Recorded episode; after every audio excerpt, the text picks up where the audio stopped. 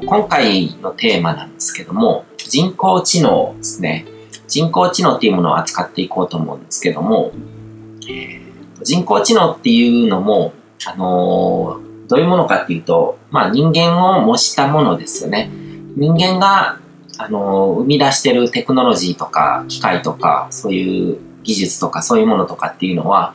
あの人間の能力をこう拡張するために生み出されているものですね。飛行機とかだと、あの、空を飛ぶためですね。人間の個人の個体としての生物的な能力としては空を飛ぶ能力がないけども、けどその飛行機っていう機械を使うことによって、まあドローンとかもそうですし、あの、空を飛ぶことができる。で、大体そういう何か運動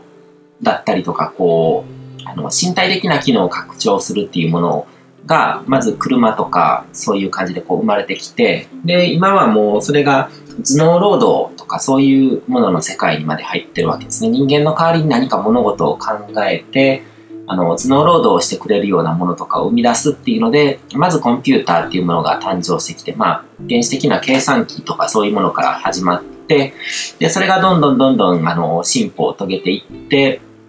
で、あのー生み出されてきたわけですね。人工知能っていうものが。うん。で、その人間のすごいところってやっぱりその文化とか、そのテクノロジーとかをどんどんどんどんすごいスピードであの進化させていくことなんですね。だから生物、生物界では、これまでのその生物、動物とかっていうのは、あの、世代交代していくことによってだんだん進化していって、まあ進化論っていうのもあの、厳密に言ったらどういう、どういう感じなのかっていうのはまだ、あの、いろいろとこう議論があるところだと思うんですけど、一般的な認識としてはそうやって進歩していって、進化していって、できることが増えていったっていうふうに見られてるわけですけども、人間は1世代の間でこうテクノロジーをどんどんどんどん進化させると、できることの幅がどんどんどんどん大きくなっていくっていうことが起こっていくわけですね。で、その生み出されてるテクノロジーとか、あの、そういうものは、あの、昔の人間から見れば、こう、魔法みたいなことが起こってて、で、ものすごくスピリチュアルな捉え方をすると、式神みたいな感じで捉えられるっていう話を以前にもしたことがあるんですけども、もう人工知能っていうのはその式神の究極的なものになってくるんじゃないかって思うんですね。で、人工知能っていうのはこう人工の知能っていう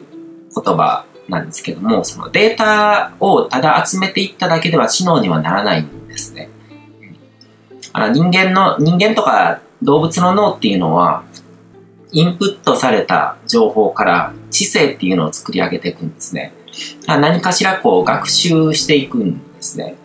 だから、ただ単にこう、与えられた情報をこう、貯めていってるだけじゃないんです。そこから何かを学んでいってるんですね。で、その情報っていう情報とか知性とか知能とかっていうのはこう3段階あって、まあデータっていうのとインフォメーションっていうのとインテリジェンスっていうその3段階があるんですけど、意味のない情報の羅列っていうのがデータですね。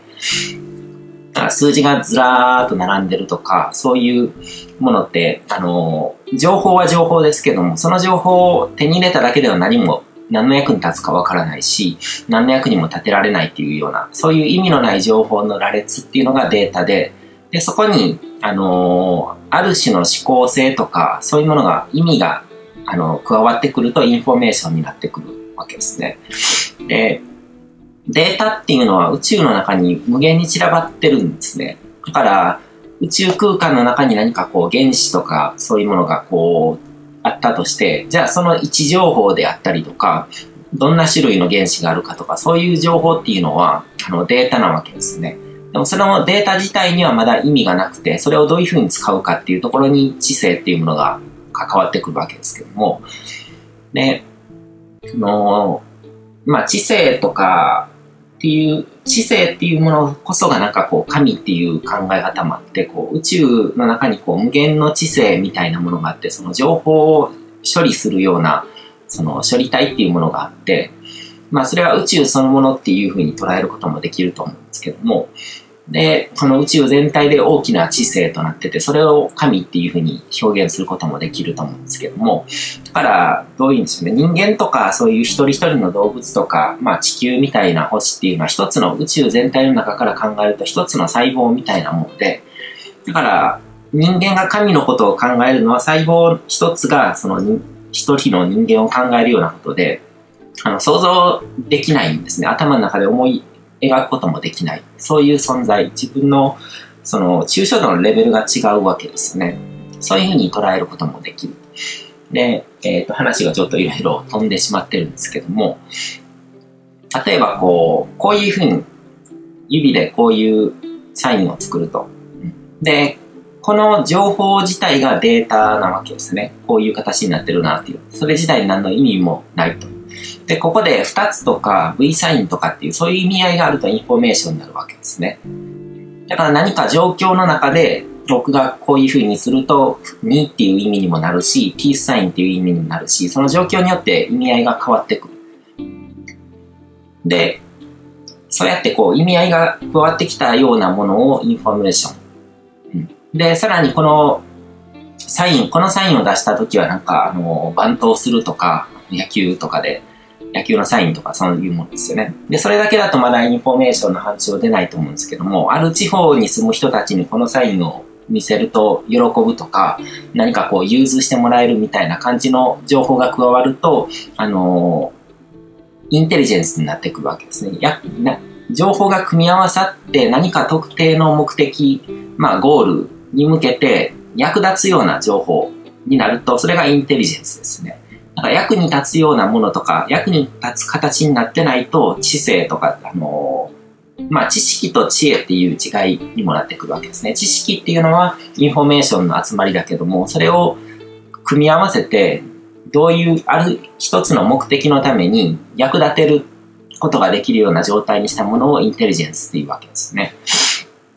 で、昔のコンピューター、インテリジェンスの壁を越えられなかったんですね。だから、あの、コンピューターに何かを学習させるときに人間が全てデータを与えないといけなかった。だから、結局人間が全部こう教えないと何もできないみたいな感じだったんですけど。だから昔のコンピューターとかっていうのは何かプログラムとかもあらかじめ人間がもう作ってたわけですよね。で、今の AI との違いっていうのは自分で学習することができるっていう部分なんですね。うん、で、学習っていうのはどういうことかっていうと、学習っていうのはゲシュタルトすることっていうふうにも言えて、その何かパターン認識をするっていうふうにも、あの、表現もできるんですけども、例えば、そのスマホのカメラとか、Facebook とか、まあ、スマホだったらカメラをこう撮ると、顔を認識するわけですね。で、Facebook も何か写真を上げると、その中から誰の顔が写ってるかとか勝手に認識してくれるわけですね。で、それは、なんで認識できるかっていうと、その AI がその人の顔を学習したからなんですよ。人工の知能が、コンピューターが、あの、人の顔を認識してるんですね。だから一度学習した人の顔は、この人は誰々ですかみたいな感じで、こう、提示されてくるわけですよね。で、これは実はものすごく高度な技術が使われてて、人間とか動物では当たり前のこう、人の顔を覚えるみたいなことを無機質なコンピューターにさせることがこれまではすごく難しかったんですね。人間とか動物にとっては、あのー、顔を覚えるっていうのは結構自然なことなんですよ。ある程度こう、あのー、高等な動物とかになってくると、犬とかは顔を覚えるわけですね。犬とか猫とかっていうのは。うんで、人間も一度見た人の顔とか、あの、日常的に接してる人の顔はしっかりと覚えてるわけですよね。で、これはよく考えるとすごく高度なことで、その、高度な情報処理で、一度覚えると、その人がこう、前を向いてても、横を向いてても、で、下を向いてても、どういう方向で見てても、あの、同じ人ってわかるわけですよね。で、変装したりしてもわかるし、その人が変、あの、成長して顔が変わったりとか、髪型変えたりとか、雰囲気が変わったりとかしてもわかるわけですね。で、写真で見た人を実際に生で見て、あの、平面の情報を見て、実際にこう、あの、立体的な情報ですね、空間上の情報とか見て同じ人だっていうふうに分かることができる。で、それは実はすごく高度なことをやってて、あの、コンピューターとかの普通のこう、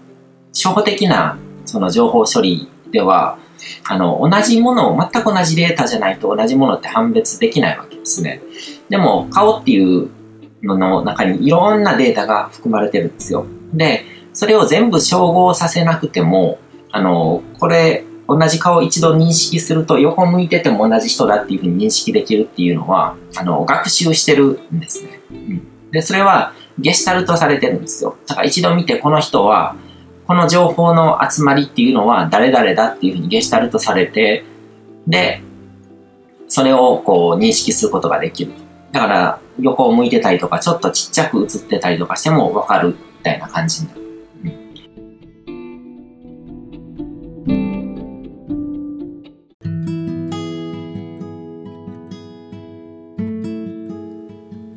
今回も最後まで聞いていただいてどうもありがとうございます。